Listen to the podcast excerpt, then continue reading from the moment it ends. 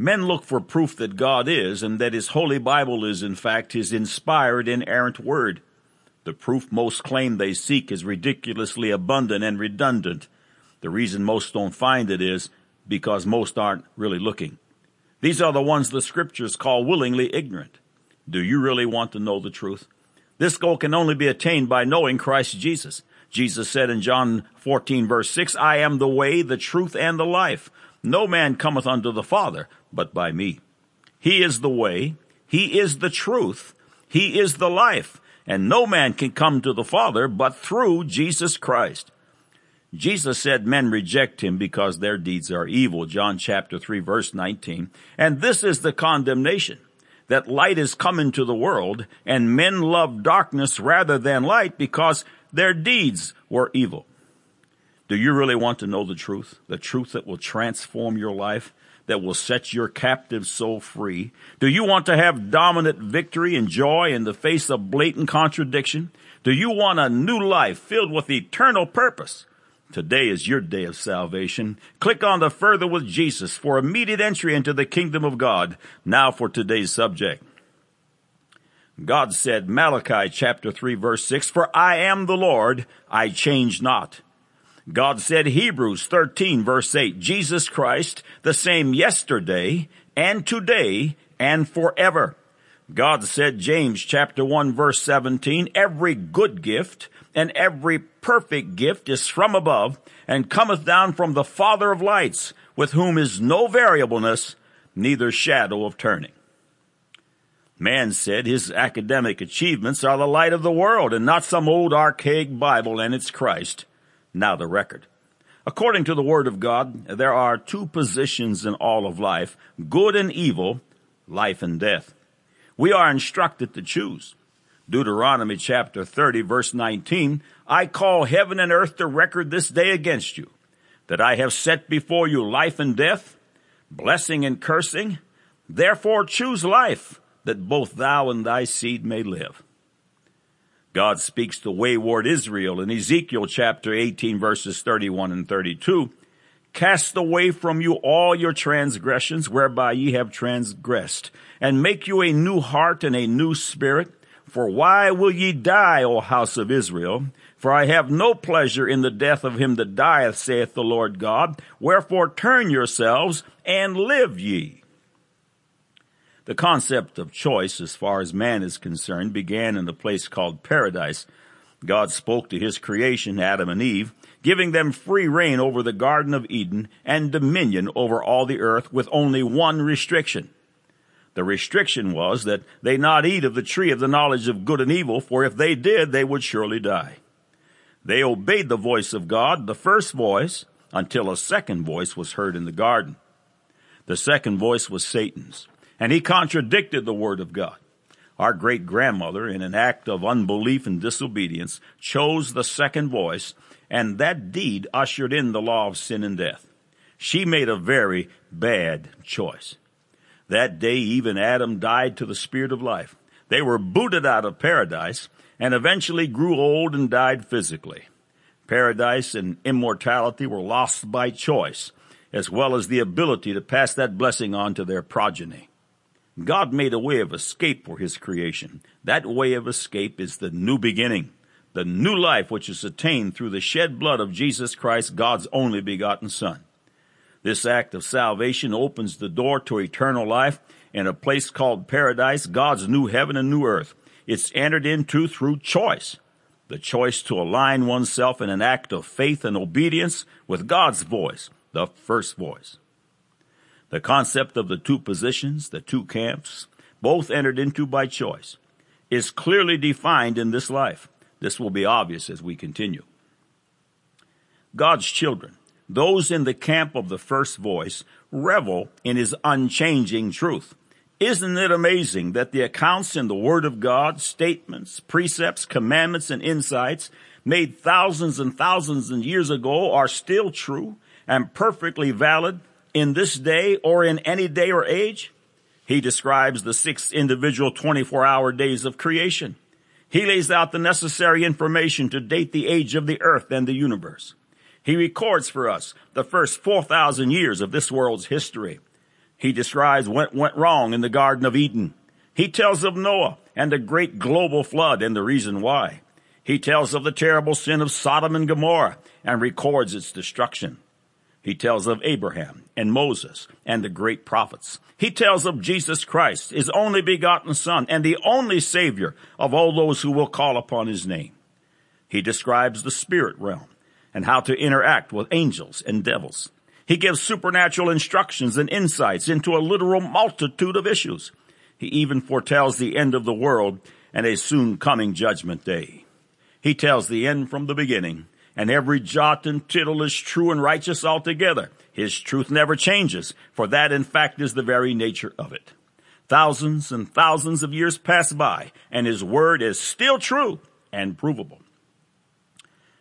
The righteous revel in truth, but on the other hand, those who have chosen the second voice, the second camp, actually revel in their error. We have noted on this site that man's truth of yesterday is debunked by his truth of today, and that his truth of today will be debunked by his truth of tomorrow. And imagine that in the field of science, they take pride in the debunking. Their willingness to correct the record would be commendable if they had made it very clear that the initial info when offered up was their best guess and not the truth, as many in the field of evolution proclaim. Their willingness, even eagerness to debunk their former proclamations would be commendable if we were dealing with the development of fiber optics, for example, and not their contradiction of the very record of the Word of God, the very provable record, I might add. Through their foolishness, shrouded in pseudo wisdom, the hearts of millions have been robbed of their simple childlike faith, of their only hope, of their joy, of their eternal purpose. The field of pseudoscience's debunking of yesterday's truth is incessant. For your perusal, we'll list a handful of their reversals, which have just recently been published in their journals. By no means is this an exhaustive list. We should point out that these debunkers have not rejected their bad root, but simply portions of their faulty past presentations. Several months ago, evolutionists bragged of the similarities between the human and the chimpanzee, claiming a 98% match in their DNA. We have reported on the initial debunking of that truth, and here comes more. From Science News, November 10th, 2007, under the heading, Evolution Doing the DNA Shuffle, comes the following excerpts. A new comparison of macaque, orangutan, ape, chimpanzee, and human genome, uh, genomes, excuse me, shows a surprising amount of DNA reshuffling in these chromosome regions called subtelomeres. These volatile areas of roughly 150,000 to 500,000 genetic units lie between the main body of a chromosome, which varies little among related species, and the caps on each end of the chromosome called telomeres. Previous studies had underestimated how much swapping and recording of DNA segments has occurred within subtelomeres because scientists had looked only for segments in the ape's genomes that matched part of the human genome, says Katie Rudd of Emory University in Atlanta. That approach overlooked segments in the ape's genomes that had been lost in the human genome. This is crazy. This is off the chart different, Rudd says. No one knew that the subtelomeres or related ape species have totally different structures. The cause of this high rate of rearrangement is still unclear, Rudd says. For more information on this subject, click on to Men and Chimps 98%. Oops. On this website, there are five amazing features on the vindication of God commanded circumcision. The medical field had written it off as only a spiritual construct, saying that it had no real medical benefit. As you should suspect, they continue to eat their words. In Discover Magazine, January 2008 issue, under the heading Male Circumcision, a new defense against HIV, HIV, excuse me, the following excerpts are found. Male circumcision cuts the risk of HIV transmission in men by about 60% and should be scaled up in countries hardest hit by the epidemic, the World Health Organization announced in March, citing compelling evidence from three large trials in Kenya, Uganda, and South Africa. There, a 2006 study suggests circumcision could prevent about 6 million HIV infections and 3 million deaths over 20 years. Still, the WHO held back its recommendation until 2007, citing the need for randomized clinical trials. Circumcision was ignored for ages, says Daniel Halperin, an AIDS researcher at the Harvard School of Public Health, who laid out the case for circumcision in the Lancet as far back as 1999. What I mainly criticize the WHO for is that even with dozens and dozens of powerful studies, they refuse to even talk about it. Circumcision could reduce the odds of an infected man's transmitting the virus to a female partner by 30% or more. End of quote. For more info on circumcision, click onto the following subjects. Circumcision, circumcision 2, circumcision 3, why do they still resist? Circumcision 4 and CJ's challenge, and info briefs part 3. Do you remember vestigial organs? The parts of the human body that have supposedly been made obsolete through the process of evolution? The appendix was listed as one of them. Page 69 of Discover, January 2008, has listed as the 96th top science story of 2007 the discovery of the very real benefit of the appendix. Excerpts from that story follow. In September, a team of surgeons and immunologists at Duke University proposed a reason for the appendix, appendix, excuse me, declaring it a safe house for beneficial bacteria. Attached like a little wiggle worm at the beginning of the large intestine, the two to four inch long blind ended tube seems to have no effect on digestion, so the biologists have long been stumped about its purpose.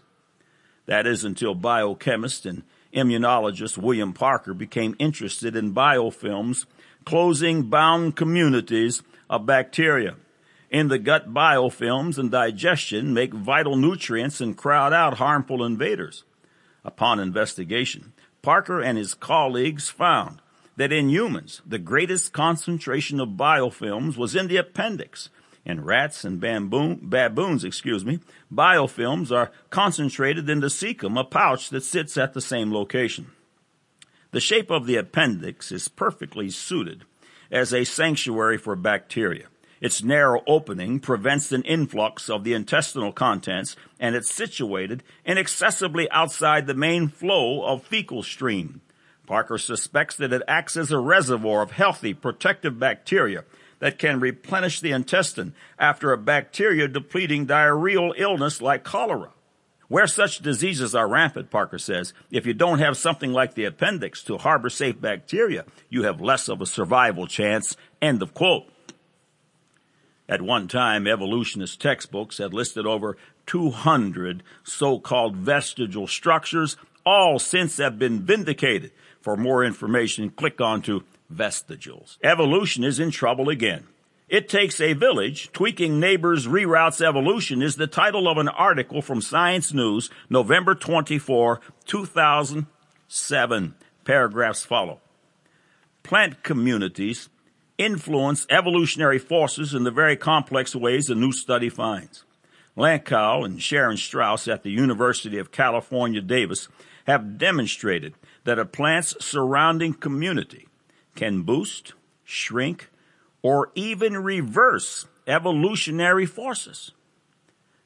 The relationships are complex enough to make evolutionary outcomes unpredictable, says Lankau. This study is amazing, says Anurag Agrawal of Cornell University. It will make it more difficult to justify studying the evolution of a species in the absence of its real ecological context. End of quote.